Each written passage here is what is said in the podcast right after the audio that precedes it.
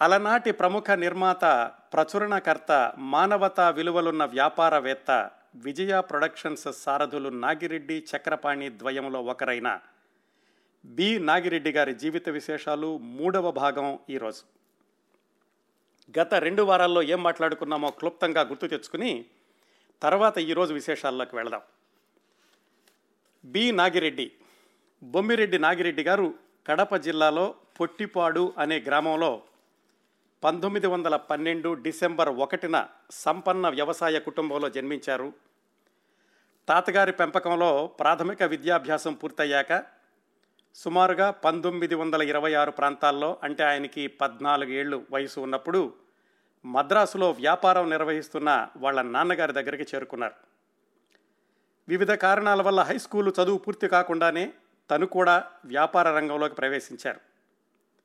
ఇరవై ఏళ్ళ వయసులోనే రంగూన్ కూడా వెళ్ళి అక్కడ కొన్ని రోజులుండి తమ ఆహార ధాన్యాల ఎగుమతి వ్యాపారాన్ని ముఖ్యంగా ఉల్లిగడ్డల ఎగుమతి వ్యాపారాన్ని అభివృద్ధి చేశారు.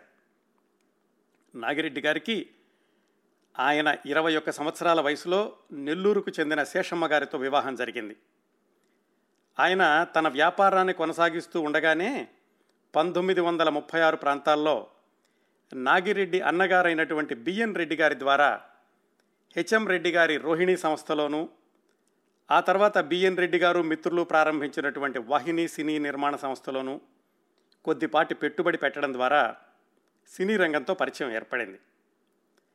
ఆ విధంగా నాగిరెడ్డి గారు సినిమా ప్రచార రంగంలో అనుభవం సంపాదించారు ప్రయోగాలు చేశారు. రెండో ప్రపంచ యుద్ధ వాతావరణం ఆవరించినప్పుడు వ్యాపారంలో నష్టాలు రావడంతో ఆయన తిరిగి వెనక్కి పల్లెటూరు వెళ్ళిపోయారు. వివిధ మార్గాల్లో ప్రయత్నాలు చేసి ఎలాగైతే ఆ వ్యాపార నష్టాల నుంచి బయటపడ్డ బయట పడగలిగారు నాగిరెడ్డి గారు ఆ తర్వాత కూడా పల్లెటూళ్ళలోనే ఉండి వ్యవసాయం కొనసాగించారు. ఇంతవరకు క్రిందటి వారాల్లో మాట్లాడుకున్నాం. ఇక్కడి నుంచి ఈ వారం విశేషాలు కొనసాగిద్దాం.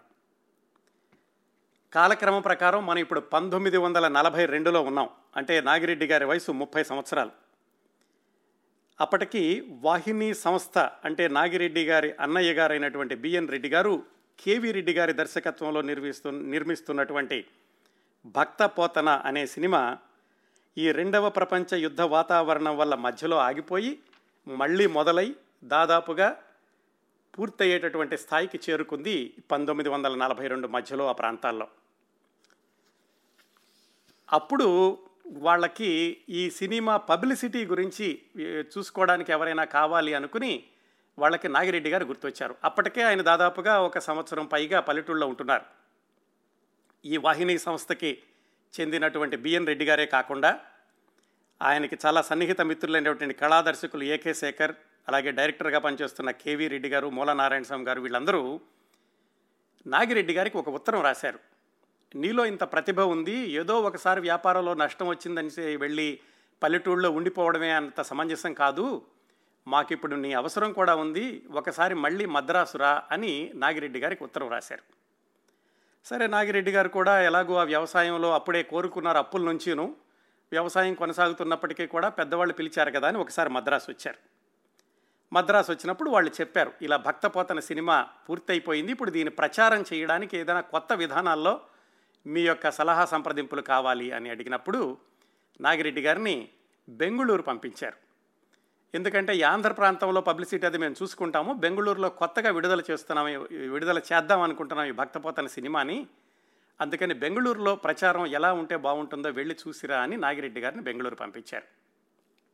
నాగిరెడ్డి గారు బెంగళూరు వెళ్ళగానే ఆయనకి ఎదురైనటువంటి దృశ్యం ఏమిటంటే బెంగళూరులో వీధి వీధినా కూడా బాలనాగమ్మ ఆ సినిమా పోస్టర్లు కనపడుతున్నాయి. బాలనాగమ్మలో ప్రధాన పాత్రధారిణి కాంచనమాల గారు. అప్పటికే కాంచనమాల గారు అనగానే థియేటర్లో కిక్కిరిసిపోయేటట్టుగా ప్రేక్షకులు వస్తున్నటువంటి రోజులు. అది ఆవిడకి చివరి సినిమా అనుకోండి అది వేరే కదా ఆ బాలనాగమ్మ సినిమా యొక్క పబ్లిసిటీని తట్టుకుని భక్తపోతనని విడుదల చేయాలి అంటే ఏదైనా కొత్త విధానం కావాలి. వాళ్ళు వాల్ పోస్టర్లు వేశారు కాబట్టి మనం కూడా వాల్ పోస్టర్లు వేద్దాం అనుకుంటే అందులో కొత్తదనం ఉండదు. అందుకని నాగిరెడ్డి గారు ఆ బెంగళూరు అంతా పరిశీలిస్తుంటే మల్లేశ్వరం సర్కిల్కి వెళ్ళేసరికి ఆయనకి హఠాత్తుగా ఒక ఆలోచన వచ్చింది. ఏమిటంటే ఈ బాలనాగమ్మ కంటే విభిన్నంగా ఈ భక్తపోతన పబ్లిసిటీ చెయ్యాలి. ఎలాగా అనుకున్నప్పుడు ఆయనకి భక్తపోతన చిత్రంలో ఉన్నటువంటి ఆంజనేయ స్వామి పాత్ర గుర్తొచ్చింది. వెంటనే నాగిరెడ్డి గారు విజయవాడ నుంచి మద్రాసు నుంచి కార్పెంటర్లని బ్యానర్ పెయింటర్లని వీళ్ళందరినీ కూడా బెంగళూరు ఆగమేఘాల మీద రప్పించి అక్కడ కూర్చోబెట్టి రెండు మూడు రోజుల్లోనే ముప్పై అడుగుల ఎత్తున్నటువంటి ఆంజనేయ స్వామి కటౌట్ని తయారు చేయించారు. దానికి ఒక పది అడుగులు ఒక పీఠం లాంటిది పెట్టి దాని మీద ఈ ఆంజనేయ స్వామి విగ్రహాన్ని పెట్టి ఆ మల్లేశ్వరం సెంటర్లో పెట్టించారు. దాంతో ప్రజలందరూ కూడా అంటే ప్రేక్షకులందరూ కూడా అక్కడికి ఆ విగ్రహాన్ని చూడడానికి ఏదో నిజంగా దేవుణ్ణి చూడడానికి వచ్చినట్లుగా లేదా దేవస్థానానికి వచ్చినట్లుగా వాళ్ళు భావిస్తూ అక్కడికి రావడం దాని కొబ్బరికాయలు కొట్టడం పక్కనే విడుదలైనటువంటి భక్తపోతన సినిమాకి వెళ్ళడం. ఇంకా దాంతో భక్తపోతన సినిమాకి విపరీతమైనటువంటి వసూళ్ళు వచ్చినాయి. కేవలం పబ్లిసిటీ వల్లే కాదు. కాకపోతే మొట్టమొదట్లో కాస్త ప్రేక్షకుల్ని థియేటర్లకి లాక్కు రావాలి అంటే వినూత్నమైనటువంటి పబ్లిసిటీ ఇదిగో ఈ ఆంజనేయ స్వామి విగ్రహాన్ని పది పెట్టించడం అనేది బిఎన్ నాగిరెడ్డి గారు ఆయన ఊహించి చేయించారు. దాంతో ఆ భక్తపోతన సినిమా కేవలం బెంగళూరులోనే కాకుండా విడుదలైన అన్ని చోట్ల కూడా అత్యంత ఘన విజయం సాధించింది. మొట్టమొదట్లో బెంగళూరు థియేటర్లో విడుదల చేసేటప్పుడు నాగిరెడ్డి గారు చెప్పారట మీరు ఒక క్యూ విధానం అనేది పాటించండి లేకపోతే జనాలు ఎక్కువైతే కనుక తోసుకుంటారు మీ థియేటర్ కూడా కాస్త ఇబ్బంది అవుతుంది అని. మొట్టమొదట్లో ఆ థియేటర్ వాళ్ళు ఏముందలే ఏముందిలే ఎంతమంది వస్తారులే అని చెప్పి పెద్దగా క్యూ విధానం కాకుండా వచ్చిన వాళ్ళకి వచ్చినట్టుగా టికెట్లు ఇవ్వడం ప్రారంభించి ఒక రెండు రోజులు అయ్యాక వస్తున్నటువంటి జన ప్రవాహాన్ని తట్టుకోవడానికని వాళ్ళు క్యూ సిస్టమ్ను ప్రవేశపెడితే కానీ అదుపు లేనటువంటి పరిస్థితి ఏర్పడింది భక్తపోతన సినిమాకి బెంగళూరులో. ఆ విధంగా నాగిరెడ్డి గారి యొక్క ఆ ఆలోచన మేరకు ఆంజనేయ స్వామి కటౌట్ని పెట్టడం ఆ భక్తపోతన విపరీతంగా ఆడడం బెంగళూరులో జరిగింది. సరే ఆ సినిమా పనులు అయిపోయినాయి. ఇంకా తర్వాత మళ్ళా ఈ వాహిని వాళ్ళు ఎప్పుడు సినిమా మొదలు పెడతారో తెలియదు. సినిమా అంటే వెంట వెంటనే తీసేటటువంటి ప్రక్రియ కాదు కదా. దాంతో నాగిరెడ్డి గారు సరే ఇక మళ్ళీ పల్లెటూరు వెళ్ళిపోదామని పల్లెటూరు వెళ్ళారు. కానీ వెంటనే వాళ్ళ అన్నయ్య గారు ఆ మిగతా భాగస్వాములు అలాగే నాగిరెడ్డి గారి మామగారు వాళ్ళు కూడా ఏం చెప్పారంటే పల్లెటూరులో ఎంతకాలం ఉంటావు? ఎలాగూ నీకు మద్రాసు అలవాటు అయిందే కదా. ఒక బిజినెస్ ఏదో దెబ్బతిందని చెప్పేసి పూర్తిగా నువ్వు బిజినెస్ నుంచి బయటకు రావడం కూడా మంచిది కాదు అని మళ్ళీ రమ్మని చెప్పి వాళ్ళ అన్నయ్య గారు వాళ్ళందరూ నాగిరెడ్డి గారిని బలవంతం చేయడం అలాగే వాళ్ళ మామగారు కూడా సమర్థించడంతో నాగిరెడ్డి గారు కుటుంబంతో మళ్ళీ మద్రాసుకి మకాం మార్చారు సుమారుగా పంతొమ్మిది వందల నలభై రెండు నలభై మూడు ప్రాంతాల్లోనూ. మద్రాసు అయితే వచ్చారు. ఇప్పుడు ఏం బిజినెస్ చేయాలి? అప్పట్లో ఆగిపోయినటువంటి దివాళా తీసిన మళ్ళీ ఈ ఉల్లిగడ్డల ఎగుమతి అది జరిగేటటువంటి పరిస్థితి కనపట్టలేదు. అప్పుడు ఆయనకి వాళ్ళ మామగారు కొంత డబ్బులు అలాగే ఈ అన్నగారు అన్నగారి భాగస్వాములు మరికొంత డబ్బులు ఇచ్చి నాగిరెడ్డి గారితోటి ఒక వ్యాపారాన్ని పునరుద్ధరింపజేశారు. ఆ వ్యాపారం ఏమిటంటే బిఎన్ రెడ్డి గారు మనం ఇప్పుడు మాట్లాడుకుంటున్నటువంటి పంతొమ్మిది వందల నలభై మూడుకి ఒక ఎనిమిది సంవత్సరాల ముందు అంటే పంతొమ్మిది వందల ముప్పై ఐదు ప్రాంతాల్లో ఆయన ఒక ప్రెస్ని పెట్టారని చెప్పుకున్నాం క్రిందటి వారం బిఎన్కే ప్రెస్ అని. ఆ ప్రెస్ వ్యవహారాలు పంతొమ్మిది వందల నలభై రెండు నలభై మూడు వచ్చేసరికి అంత సరిగా నడవడం లేదు. ఎందుకంటే ఆ ప్రెస్ పెట్టిందే ప్రజామిత్ర అనేటటువంటి పత్రిక కోసం. గూడవల్లి రామబ్రహ్మం గారు కూడా సినిమాల్లోకి వచ్చి ఆయన కూడా తీరిక లేకుండా ఉండడంతో ఆ పత్రిక కూడా మూతబడడంతో బిఎన్కే ప్రెస్ కూడా ఆ వ్యవహారాలు కొంచెం కుంటుబడినాయి. బిఎన్ రెడ్డి గారు కూడా పూర్తిగా బిఎన్కే ప్రెస్ చూసుకునేటటువంటి పరిస్థితిలో లేరు. ఆ సమయంలో నాగిరెడ్డి గారిని పిలిచి ఇదిగో ఈ బిఎన్కే ప్రెస్ నువ్వు చూసుకో మళ్ళా దీన్ని ఎలాగైనా సరే పునరుద్ధరించు అని ఆయనకు పెట్టుబడిని కూడా వాళ్ళే సమకూర్చారు. ఒక్కొక్కసారి జీవితంలో మలుపులు చాలా విచిత్రంగా ఉంటూ ఉంటాయి. ఇదే జరిగి ఉండకపోతే బహుశా ఆయన మరి పల్లెటూరులోనే కొనసాగి ఉండేవాళ్ళేమో అలాగా వాళ్ళ అన్నయ్య గారు వాళ్ళ అన్నయ్య గారు భాగస్వాములు అందరూ కూడా ప్రోత్సహించి ఆ బిఎన్కే ప్రెస్ని నాగిరెడ్డి గారి చేతుల్లో పెట్టారు. తీసుకోవడం అయితే తీసుకున్నారు. కానీ దాన్ని పునరుద్ధరించడం అంటే మళ్ళీ కొత్తగా ఆర్డర్లు తీసుకురావాలి ప్రెస్లో వర్కర్స్ని తెచ్చుకోవాలి ఆ ప్రెస్ యొక్క ఆ క్షేమ సమాచారాలు ఇవన్నీ చూసుకోవాలి వీటన్నిటితోటి నాగిరెడ్డి గారు దాని మీద పనిచేయడం ప్రారంభించారు. ఎలాగా బిజినెస్ని అభివృద్ధి చేయాలి అని. ఈ నాగిరెడ్డి గారికి తమ్ముడైనటువంటి కొండారెడ్డి గారు అని ఆయన ఆయన కూడా కొంతకాలం అన్నగారికి ప్రెస్లో సహాయం చేశారు. కానీ ఆ తర్వాత ఆయన ఈ సినిమాల పట్ల ఆసక్తితోటి కెమెరామెన్గా మార్కస్ బాట్లకి సహాయకుడిగా ఆయన వెళ్ళారు. ఇంకా నాగిరెడ్డి గారి ఒకళ్ళ మీదే పడింది ఈ ప్రెస్ బాధ్యత అంతాను. ఈ ప్రెస్ వ్యవహారాలు చూసుకుంటున్న రోజుల్లోనే నాగిరెడ్డి గారు అప్పుడు దాన్ని వ్యాపారాన్ని ఎలా అభివృద్ధి చేయాలా ఏమిటని ప్రణాళికలు వేసుకుంటూ ఉండగా ఆయన తరచూ రామకృష్ణ మిషన్కి వెళుతూ ఉండేవాళ్ళు మద్రాసులో. ఆయనకి వ్యాపారంలో దెబ్బతినడం దాంట్లో నుంచి బయటపడడం ఈ మనుషుల యొక్క మంచితనం ఇలాంటివన్నీ చూశాక ఆయన కొంచెం ఆధ్యాత్మిక వాతావరణం కూడా ఏర్పడింది ఆయన మనసులో. దాంతో రామకృష్ణ మిషన్కి వెళుతున్నప్పుడు రోజు వస్తున్నటువంటి ఎన్ని ఆ రామకృష్ణ మిషన్ వాళ్ళు గమనించి ఎవరండి మీరు? ఏం చేస్తుంటారు? ఇలాగ రోజు వస్తున్నారు అని నాగిరెడ్డి గారితో మాటలు కలిపారు. ఆ మాటల మధ్యలో నాగిరెడ్డి గారు చెప్పారు ఇలాగ నేను ప్రెస్ నడుపుతున్నాను బిఎన్కే ప్రెస్ అని దాన్ని పునరుద్ధరించేటటువంటి ప్రయత్నాల్లో ఉన్నాను అన్నప్పుడు రామకృష్ణ మిషన్ వాళ్ళు అయ్యో మాకు కూడా పుస్తకాలు ప్రచురించడం అది కూడా చాలా ఇబ్బందిగా ఉంది. అందుకని చెప్పి మీరు మా పుస్తకాలు వేసి పెడతారా? అని అడిగారు. సరిగ్గా సమయం కుదిరింది. ఈయన కూడా వ్యాపారం కోసం చూస్తున్నారు. రామకృష్ణ మిషన్ వాళ్ళకు కూడా ఏవో ఇబ్బందులు ఉన్నాయి. అందుకని తమ పుస్తకాలన్నింటినీ కూడా బిఎన్ ప్రెస్లో ముద్రించడానికి ఇచ్చారు. ఆ విధంగా ఒక విధంగా కిక్ స్టార్ట్ చేసినట్టుగా అయింది ఆ బిఎన్కే ప్రెస్ని. ఆ తర్వాత రామకృష్ణ మిషన్ వాళ్ళ పుస్తకాలన్నీ కూడా నాగిరెడ్డి గారు తమ బిఎన్కే ప్రెస్లోనే ముద్రించడం కొనసాగింది. అట్లా అంచెలంచెలుగా ఒక్కొక్క ఆర్డరే తెచ్చుకుంటూ ఆ ప్రెస్ని ముందుకు తీసుకెళ్ళడం ప్రారంభించారు నాగిరెడ్డి గారు. వాళ్ళ అన్నయ్య గారు ఆ తర్వాత సినిమా యొక్క ప్రయత్నాల్లో ఉన్నారు బిఎన్ రెడ్డి గారు. నాగిరెడ్డి గారు ఈ ప్రెస్ని ప్రారంభించి కొనసాగించి అభివృద్ధి చేస్తున్న రోజుల్లో సత్సాంప్రదాయాలు మన మానవతా విలువలు అనుకున్నాను చూడండి. అది ఎలా ఉండేవంటే ఆ ప్రెస్లో ఏవైనా శుభలేఖలు అచ్చు వేయాలి అంటే గనక దానికి ఇంత వెల అని చెప్పేవాళ్ళు కాదట. వచ్చిన వాళ్ళు మీకు ఎంత ఇవ్వగలిగితే అంత ఇవ్వండి. శుభలేఖలకు మాత్రం మేము వెల కట్టము అని ఆ విధంగా ఎవరికి తోచినంత ఇస్తే అంతే తీసుకునేవాళ్ళు శుభలేఖలకు మాత్రం. మిగతా వ్యాపారం ఎలాగో నడుస్తూ ఉంటుంది అనుకోండి ఆ బిఎన్కే ప్రెస్లో నాగిరెడ్డి గారు తీసుకున్నాక దాంట్లో ఉన్నటువంటి నాణ్యత వాళ్ళు చేసేటటువంటి పని వాళ్ళు సమయానికి అందించడం ఇలాంటివన్నీ కూడా అద్దరికి కూడా తెలియడం మొదలుపెట్టి ఒకటి తర్వాత ఒకటి అద్దెలు రావడం ప్రారంభమైంది. ఈ బిఎన్కే ప్రెస్కి ఇంకో ప్రత్యేకత కూడా ఉంది. సందర్భం వచ్చింది కాబట్టి కొంచెం ముందుకెళ్ళి ఒక విషయం తెలుసుకుని మళ్ళీ వెనక్కి వద్దాం. ఇది జరిగాక దాదాపు ఐదు సంవత్సరాలకి అక్కినే నాగేశ్వరరావు గారి వివాహానికి సంబంధించిన శుభలేఖలు పంతొమ్మిది వందల నలభై తొమ్మిది ప్రాంతాల్లో అనుకుంటాను. అవి అచ్చు ఒత్తించడానికని చెప్పి ఇదిగో ఈ బిఎన్కే ప్రెస్కే వచ్చారు. వచ్చి ఆ ప్రెస్లోనే ఆయన అక్కినే నాగేశ్వరరావు గారు శుభలేఖలు అచ్చు వేయించుకున్నారు. ఆ తర్వాత వాటి యొక్క నాణ్యత డిజైనింగ్ అదంతా చూసి అక్కినే నాగేశ్వరరావు గారు నాగిరెడ్డి గారితో చెప్పారట నా ఫోటోలు ఎంత విలువైనవో ఈ శుభలక కూడా అంత విలువైంది అంత నాణ్యంగా ముద్రించి ఇచ్చారు దీన్ని కూడా నా ఆల్బంలో పెట్టుకుంటాను అని అక్కినే నాగేశ్వరరావు గారు చెప్పారట. ఆ విధంగా కస్టమర్ల యొక్క మంచితనాన్ని కస్టమర్ల యొక్క వాళ్ళ అభిమానాన్ని చూరగొంటూ నాగిరెడ్డి గారు ఈ ప్రెస్ని ముందుకు తీసుకెళ్తున్న రోజుల్లో ఆయన జీవితం మరొక మలుపు తిరిగింది.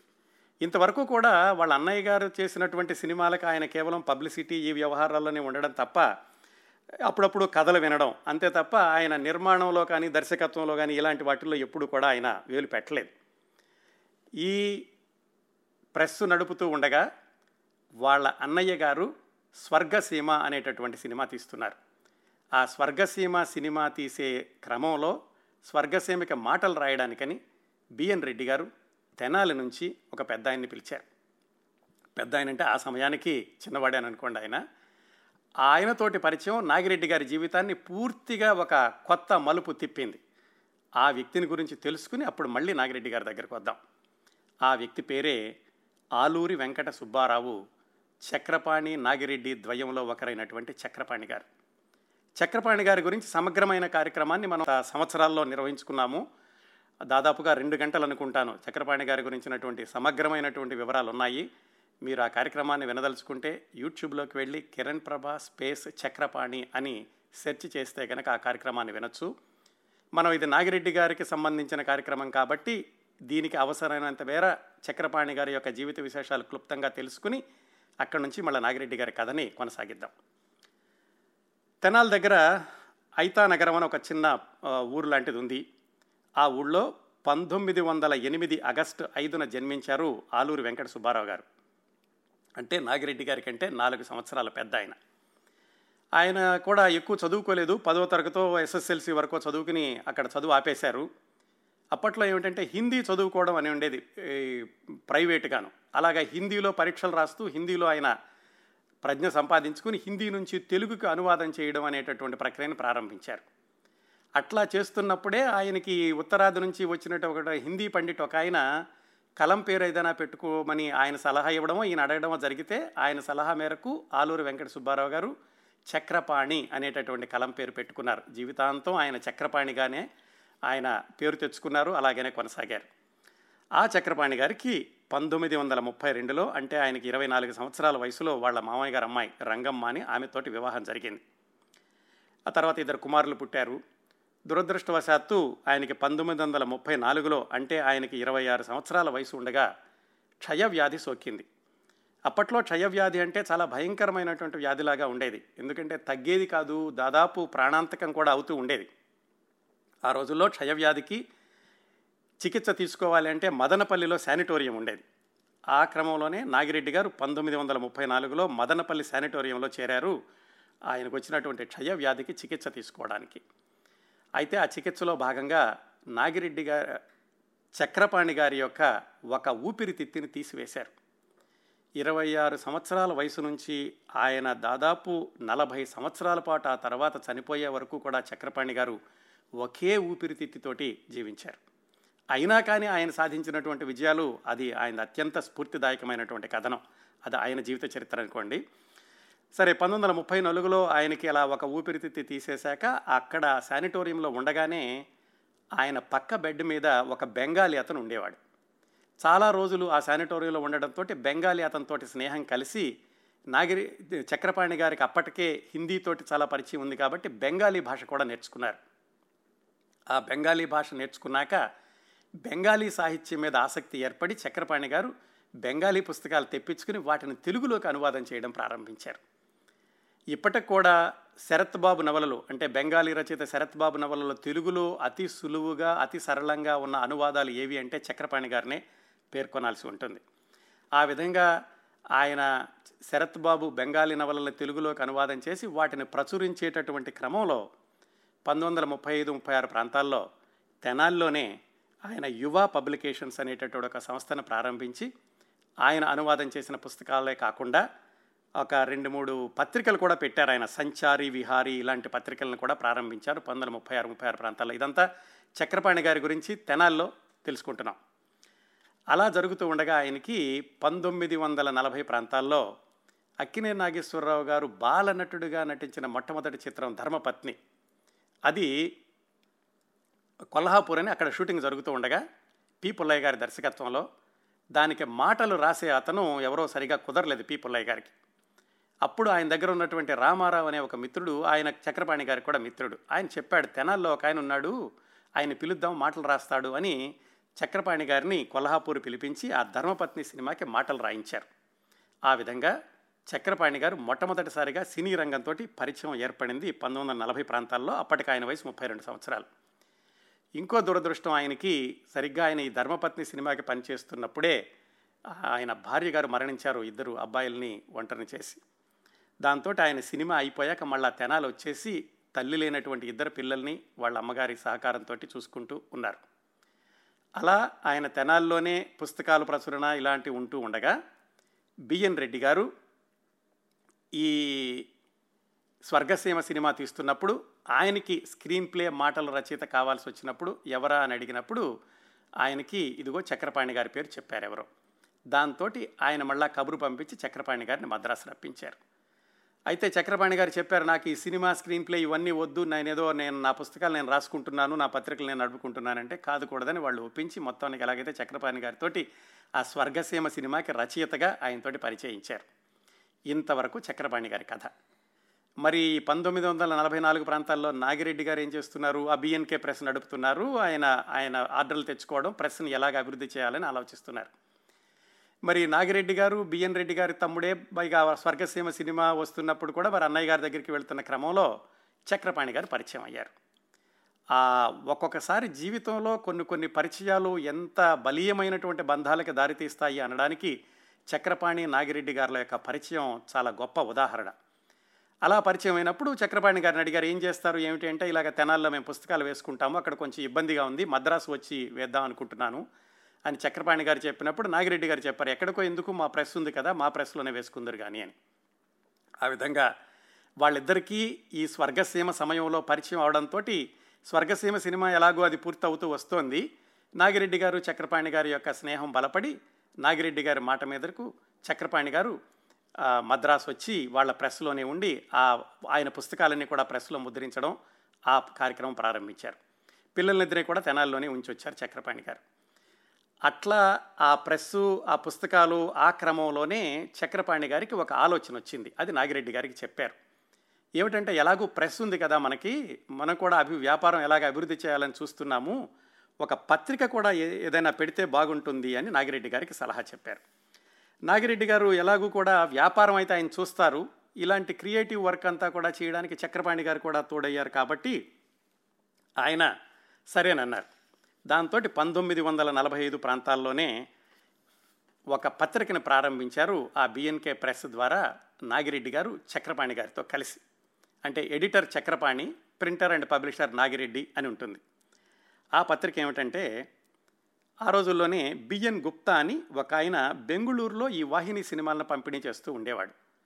ఆ బిఎన్ గుప్తా ఆయన ఆయన తెలుగు ఆయన ఆయన ఆయన ఆంధ్రజ్యోతి అని ఒక వారపత్రికని కొంతకాలం నడిపాడు.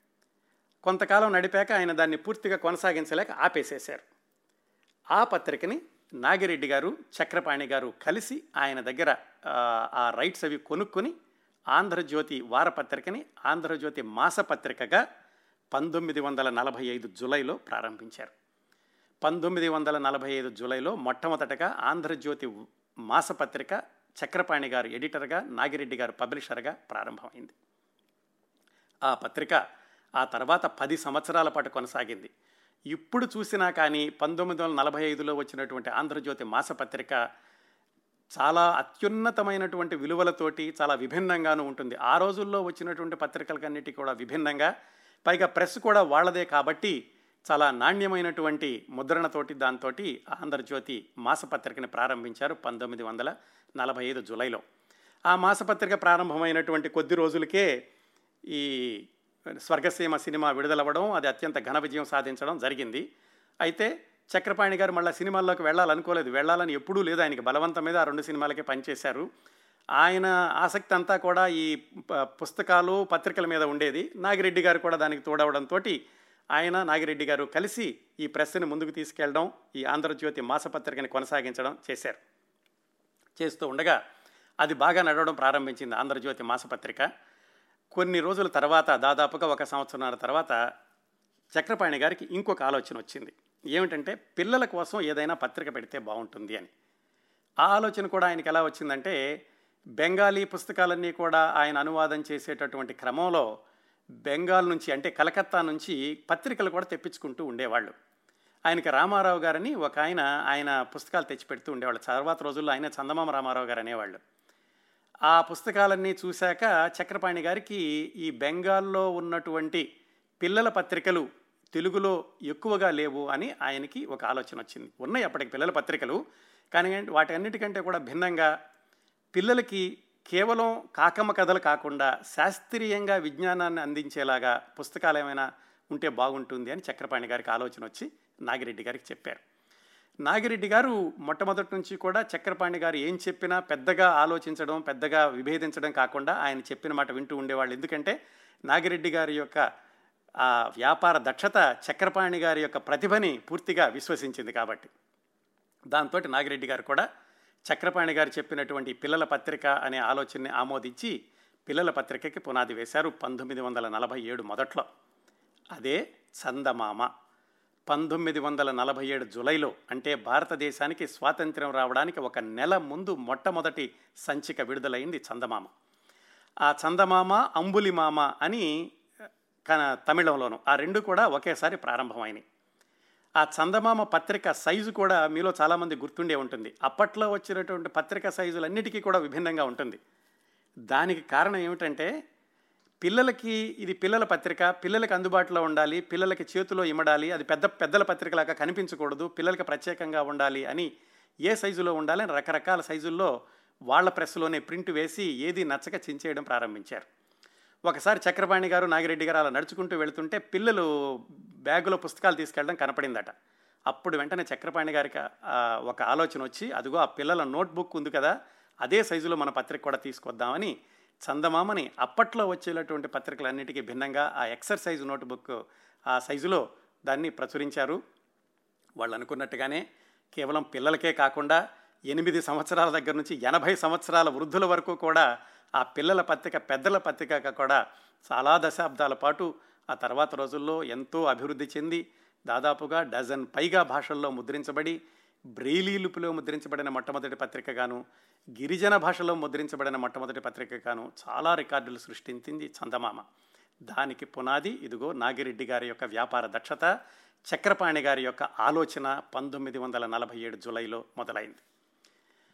నాగిరెడ్డి గారిని ఇలా విలువలున్న వ్యాపారవేత్త అని చెప్పాను కదా మొదట్లో దానికి ఒక చిన్న ఉదాహరణ చెప్తాను.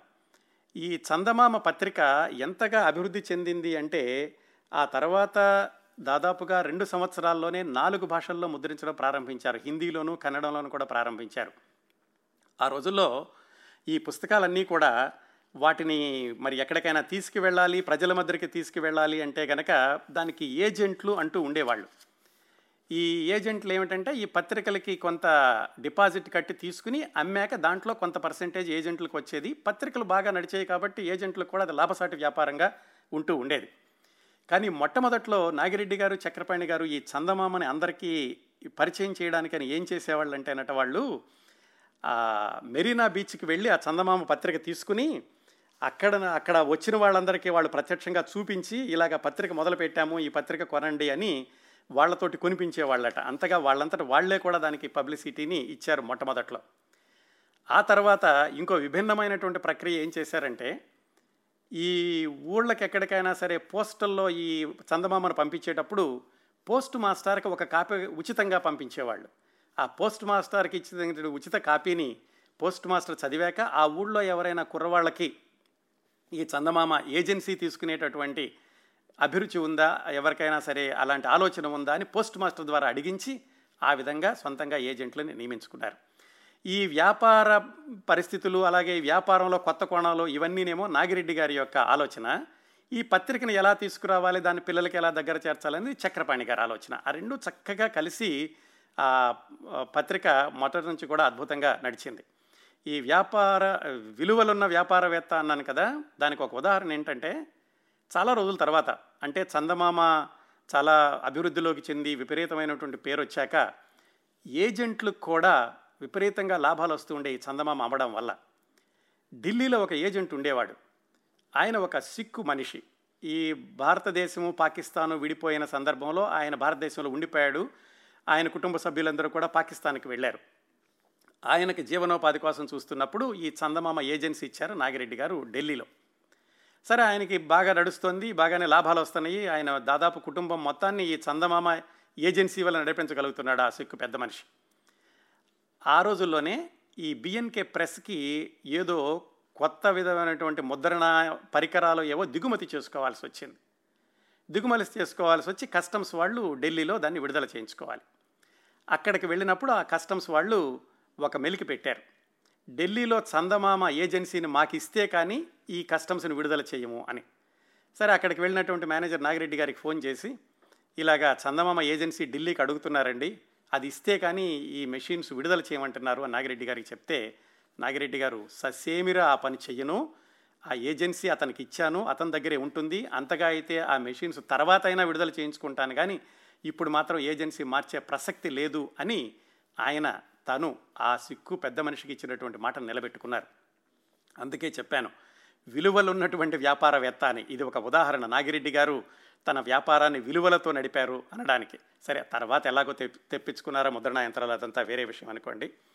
ఈ విధంగా నాగిరెడ్డి గారు తన ప్రెస్ని అభివృద్ధి చేసే క్రమంలో చక్రపాణి గారి పరిచయంతో ఆంధ్రజ్యోతి చందమామ పత్రికల్ని ప్రారంభించారు. పంతొమ్మిది వందల నలభై ఏడు ఆ తర్వాత స్వాతంత్ర్యం వచ్చింది. ఇలా జరుగుతూ ఉండగా పంతొమ్మిది వందల నలభై తొమ్మిదిలో వాళ్ళ ఇద్దరి యొక్క జీవితాలు లేదా నాగిరెడ్డి చక్రపాణి గారి యొక్క ఆ వ్యాపార పంధ అనేది మరొక కొత్త మలుపు తిరిగింది. ఆ మలుపే విజయ ప్రొడక్షన్స్. ఈ విజయ ప్రొడక్షన్స్ అనేటటువంటి సంస్థ ఆవిర్భావం చాలా విచిత్రంగా జరిగింది. ఒక అవసరం మూలాన ఆ సినిమా పరి ఆ సినిమా యొక్క సంస్థని ప్రారంభించడం జరిగింది. ఎలాగంటే మళ్ళా ఒకసారి పంతొమ్మిది వందల నలభై ఎనిమిది నుంచి కూడా ఒక మూడు సంవత్సరాలు వెనక్కి వెళదాం. పంతొమ్మిది వందల నలభై నాలుగు నలభై ఐదులో స్వర్గసీమ సినిమా విడుదల అయ్యాక ఆ సినిమా షూటింగ్ జరుగుతున్న రోజుల్లో కూడా బిఎన్ రెడ్డి గారికి ఆ షూటింగులకి చాలా ఇబ్బందిగా ఉండేది. న్యూటోన్ స్టూడియో అని ఒక స్టూడియో ఉండేది. అది బెంగాలీ వాళ్ళు నడుపుతూ ఉండేవాళ్ళు. ఆయన చాలా ఒంటెత్తు పోగడలు పోవడం పోవడం నిర్మాతలకు సహకరించకపోవడం అదేమంటే నిర్మాతలు నేను చెప్పినట్టు వింటారు వాళ్ళకి మరో గతి లేదు అనడం ఇలాంటి వాటితోటి బిఎన్ రెడ్డి గారికి వాళ్ళ భాగస్వాములందరికీ కూడా విసుగు వచ్చేసింది ఎట్లాగైతే ఆ స్వర్గసీమ సినిమా పూర్తి చేశారు అది బాగా హిట్ అయ్యింది. దాని తర్వాత వాళ్ళందరూ కలిసి ఏమనుకున్నారంటే మనం సినిమాలు గనక కొనసాగించాలి అనుకుంటే సొంతంగా స్టూడియో కట్టుకుంటే బాగుంటుంది. ఈ న్యూటోన్ స్టూడియో వాళ్ళు పెట్టేటువంటి ఇబ్బందులు భరించలేకపోతున్నాము అనుకుని వాళ్ళందరూ ఒక నిర్ణయానికి వచ్చి ఒక స్టూడియో నిర్మాణాన్ని ప్రారంభించారు. అదే వాహిని స్టూడియోస్. దానికి మూలస్తంభం ఎవరంటే ఈ వాహిని ప్రొడక్షన్స్కి పెద్దగా పెట్టుబడి పెట్టినటువంటి మూల నారాయణ స్వామి అనేటటువంటి ఆయన. ఆయన్నే రాయలసీమ బిర్లా అంటారు ఆ రోజుల్లో అని కూడా చెప్పుకున్నాం కదా. ఆయన యొక్క మద్దతుతోటి మిగతా వాళ్ళు కూడా తలా కొంత వేసుకుని ఈ వాహిని స్టూడియోస్ యొక్క నిర్మాణాన్ని ప్రారంభించారు సుమారుగా పంతొమ్మిది వందల నలభై ఐదు ప్రాంతాల్లో. ఆ స్టూడియో నిర్మాణం అంతా జరిగి దాదాపుగా పూర్తి కావచ్చింది పంతొమ్మిది వందల నలభై ఎనిమిది ఆ ప్రాంతాల్లోనూ. అప్పుడే గుణసుందరి కథ ఆ సినిమా నిర్మాణం కూడా అదే స్టూడియోలో ప్రారంభించారు మొట్టమొదటిసారిగా. అలా జరుగుతూ ఉండగా ఏమైందంటే ఆ వాహిని స్టూడియోస్కి ముఖ్యమైనటువంటి భాగస్వామి అయినటువంటి మూలా నారాయణ స్వామి గారికి ఇన్కమ్ ట్యాక్స్ ఇబ్బందులు ఏవో వచ్చినాయి. దాంతో ఆయన ఆస్తులన్నీ జప్తుకు వెళ్ళడమే కాకుండా ఆయన మేనేజింగ్ డైరెక్టర్గానో లేకపోతే ఈ ముఖ్యమైనటువంటి అధికారిగానో ఉన్నటువంటి ఈ వాహిని స్టూడియోస్ కూడా ఇన్కమ్ ట్యాక్స్ వాళ్ళ చేతుల్లోకి వెళ్ళిపోతుందేమో అని భయపడ్డారు. అప్పుడు మూల నారాయణ స్వామి గారు నాగిరెడ్డి గారు చక్రపాణి గారి దగ్గరికి వచ్చి ఎందుకంటే అప్పటికే నాగిరెడ్డి గారు ఈ ప్రెస్ దాంట్లో కూడా చాలా విజయవంతమైనటువంటి వ్యాపారవేత్తగా కొనసాగుతున్నారు. రెండు పత్రికలు కూడా ప్రారంభించారు. బిజినెస్ కూడా బాగా నడుస్తుంది. నాగిరెడ్డి గారి దగ్గరికి వచ్చి మూల నారాయణ స్వామి గారు అడిగారు ఇది నా దగ్గరే ఉంటే గనక బహుశా ఇన్కమ్ ట్యాక్స్ వాళ్ళ చేతుల్లోకి వెళ్ళిపోతుంది. ఇంత కష్టపడి కట్టుకున్నాం ఈ స్టూడియోని. ఇది చూస్తూ చూస్తూ వాళ్ళ చేతుల్లో పెట్టడం ఇష్టం లేదు. మీరు తీసేసుకుంటే బాగుంటుంది. అందుకని ఈ యాజమాన్యాన్ని మారుద్దాము అని చెప్పి నాగిరెడ్డి గారిని అడిగారు. అప్పుడు నాగిరెడ్డి గారు చక్రపాణి గారితో సంప్రదించి విజయ ప్రొడక్షన్స్ అనేటటువంటి ఒక సంస్థని స్థాపించి అంటే దాని ద్వారా తర్వాత ఏవో సినిమాలు తీసేద్దాము ఆ వ్యాపారాలకు వెళదాము అన్న ఆలోచన కూడా ఆ క్షణంలో లేదు వాళ్ళకి. అప్పట్లో ఉన్నది ఏంటంటే వ్యాపార రీత్యా ఈ వాహిని స్టూడియోస్ని వాళ్ళ పేరు మీదకి మార్పించుకోవాలి. అది మూలనారాయణ స్వామి గారిది కాదు కాబట్టి అది కొంత నిలుస్తుంది ఇన్కమ్ ట్యాక్స్ వాళ్ళకి వెళ్ళకుండా. అదే ఆలోచనతోటి విజయ ప్రొడక్షన్స్ ప్రారంభించి దాని తరఫున ఈ వాహిని స్టూడియోస్ని లీజుకి తీసుకున్నారు నాగిరెడ్డి గారి యొక్క పేరు మీద. ఆ విధంగా వాహిని స్టూడియోస్ మూలానారాయణ స్వామి గారి ఖాతాలో లేకుండా ఆయన ఇన్కమ్ ట్యాక్స్ దగ్గర నుంచి దీనికి ఇబ్బంది లేకుండా ఇది పక్కకు వచ్చేసింది. అయితే మూలానారాయణ స్వామి గారి తర్వాత ఇన్కమ్ ట్యాక్స్ ఇబ్బందులు పడ్డారు. ఆయన చాలా కష్టాల్లో చనిపోయారు. అది వేరే కథ అనుకోండి. ఈ వాహిని స్టూడియోస్ని తీసుకున్నాక నాగిరెడ్డి గారు చక్రపాణి గారిని పూర్తిగా తెనాల దగ్గర తెనాల నుంచి పిల్లల్ని కూడా తీసుకొచ్చేసి మొత్తం ఇక్కడికే మార్చేసేయి. నేనే చూసుకు ఇక్కడ పిల్లల్ని కూడా మా ఇంట్లో మా పిల్లలతో పాటే పెరుగుతారు అని చెప్పి చక్రపాణి గారిని ఒప్పించి ఆ ఇద్దరు పిల్లల్ని కూడా మద్రాసు తీసుకొచ్చి నాగిరెడ్డి గారి ఇంట్లోనే పైన ఒక గది ఇచ్చి అక్కడ చక్రపాణి గారిని పిల్లల్ని అందులో పెట్టారు. వాళ్ళ పిల్లలు వీళ్ళ పిల్లలు అనే తేడా లేకుండా నాగిరెడ్డి గారి పిల్లలతో పాటుగానే చక్రపాణి గారి పిల్లలు కూడా పెరిగారు అని నాగిరెడ్డి గారు రాసుకున్నారు చక్రపాణి గారు రాశారు అలాగే నాగిరెడ్డి గారు అబ్బాయి కూడా ఈ పుస్తకంలో రాసుకున్నారు. ఎంతగా వాళ్ళ స్నేహం అభివృద్ధి చెందింది అంటే ఎప్పుడైనా నాగిరెడ్డి గారు కొంచెం ఆలస్యంగా ఇంటికి వస్తే కనుక చక్రపాణి గారు నిద్రపోకుండా మెలకు నుండి ఎందుకు ఆలస్యంగా వచ్చావు? అని ఆయనకి సంజాయిషి తీసుకుని కానీ నాగిరెడ్డి గారిని పంపించేవాళ్ళు కాదట. అలాగే నాగిరెడ్డి గారి పిల్లలు చక్రపాణి గారి పిల్లలు లోపల పడుకుంటే నాగిరెడ్డి గారు బయట వరండాలో పడుకున్న రోజులు కూడా ఉన్నాయి. ఏదన్నా పిల్లలకు అవసరమైతే చక్రపాణి గారు వెళ్ళి అమ్మనడుగు అని నాగిరెడ్డి గారి భార్య గారి దగ్గరికే పంపిస్తూ ఉండేవాళ్ళట. అంత అన్యోన్యంగా ఆత్మీయంగా ఆ తర్వాత దశాబ్దాల పాటు వాళ్ళ స్నేహం కొనసాగడానికి పునాది పంతొమ్మిది వందల నలభై నాలుగులో పడినప్పటికీ ఇదిగో పంతొమ్మిది వందల నలభై తొమ్మిదిలో వాహిని స్టూడియోస్ తీసుకున్నాక చక్రపాణి గారు పూర్తిగా పిల్లలిద్దరిని తీసుకుని మద్రాసు రావడం దగ్గర నుంచి ప్రారంభమైంది. సరే వాహిని స్టూడియోస్ అయితే తీసుకున్నారు. దానిలో గుణసుందరి కదా ఇంకొక తమిళ సినిమా షూటింగ్ కూడా ఏదో నడుస్తోంది. అయితే తీసుకోగానే వెంటనే వాళ్ళకి బ్రహ్మాండమైనటువంటి లాభాలు రావడం ఇలాంటివి ఏమీ జరగలేదు. ఎందుకంటే తీసుకోగానే మళ్ళీ వెంటనే కూడా దానికి పెట్టుబడి కావాలి. వాటిని దాన్ని అంతటినీ నడపడానికి కూడాను ఆ సందర్భంలో ఆ తీసుకున్న వెంటనే కూడా దానికి పెట్టుబడి కూడా సరిగా లేక వర్కర్స్కి కూడా జీతాలు ఇవ్వడానికి అని చెప్పేసి భానుమతి గారి దగ్గర కొంత ధనాన్ని అప్పు తీసుకుని దాంతో ఆ స్టూడియోని ఏమాత్రం మూతపడకుండా నడపడం ప్రారంభించి ఆ తర్వాత మళ్ళీ దాని ద్వారా దాని ద్వారా వచ్చినటువంటి వ్యాపారంతో భానుమతి గారు అప్పు తీర్చేశారు. అది వేరే విషయం అనుకోండి. మొత్తానికి వాహిని స్టూడియోస్ వాళ్ళ చేతికి వచ్చాక చక్రపాణి గారు నాగిరెడ్డి గారు ఆలోచించి సరే ఎలాగో స్టూడియో మన దగ్గర ఉంది. వేరే సినిమాల నిర్మాణం ఎలాగో జరుగుతుంది. మనమే సినిమా నిర్మాణాన్ని ప్రారంభిస్తే ఎలా ఉంటుంది అని వాళ్ళిద్దరూ ఆలోచించుకున్నారు. సహజంగానే మరి అప్పటికి నాగిరెడ్డి గారి సినీ నిర్మాణంలో కాకపోయినా కానీ సినిమా ప్రచారంలో ఆయనకు అనుభవం ఉంది. సాధారణంగా వ్యాపారవేత్త. చక్రపాణి గారు అప్పటికే రెండు సినిమాలకు పనిచేశారు. మరి రచయితగా కూడా ఆయన పేరు తెచ్చుకోవడమే కాకుండా ఆయన సృజనాత్మకత అద్భుతంగా ఉంటుంది. దాంతో వాళ్ళిద్దరూ సినిమా నిర్మాణం ప్రారంభిద్దాము అని ఆలోచించి పంతొమ్మిది వందల నలభై తొమ్మిది నవంబర్ ఐదున సినిమాకి శ్రీకారం చుట్టారు. సుమారుగా అదే రోజుల్లో ఆ సినిమా ప్రారంభం అవడానికి కొద్ది నెలల ముందు ఎప్పుడో అక్కినే నాగేశ్వరరావు గారి వివాహం రిసెప్షన్ కూడా జరిగింది మద్రాసులో. ఆ రిసెప్షన్ కూడా నాగిరెడ్డి గారు చక్రపాణి గారు వెళ్ళారు. ఎందుకంటే వాళ్ళ ప్రెస్లోనే అక్కినే నాగేశ్వరరావు గారి వివాహ శుభలేఖ కూడా అచ్చు అయ్యింది. అక్కడికి వెళ్ళినప్పుడు ఆయన మ్యారేజ్ రిసెప్షన్లో అక్కినే నాగేశ్వరరావు గారిని అడిగారు నాగిరెడ్డి గారు చక్రపాణి గారు. మేము ఇలాగ సినిమా నిర్మాణం ప్రారంభిద్దాం అనుకుంటున్నాము. మీరు కూడా మాతో కలిస్తే బాగుంటుంది. మా సినిమాలో మీరే నటించాలి అని. అయితే నాగేశ్వరరావు గారు అప్పటికే చాలా సినిమాలతో విపరీతమైనటువంటి ఒత్తిడిగా ఉన్నారు ఆయన.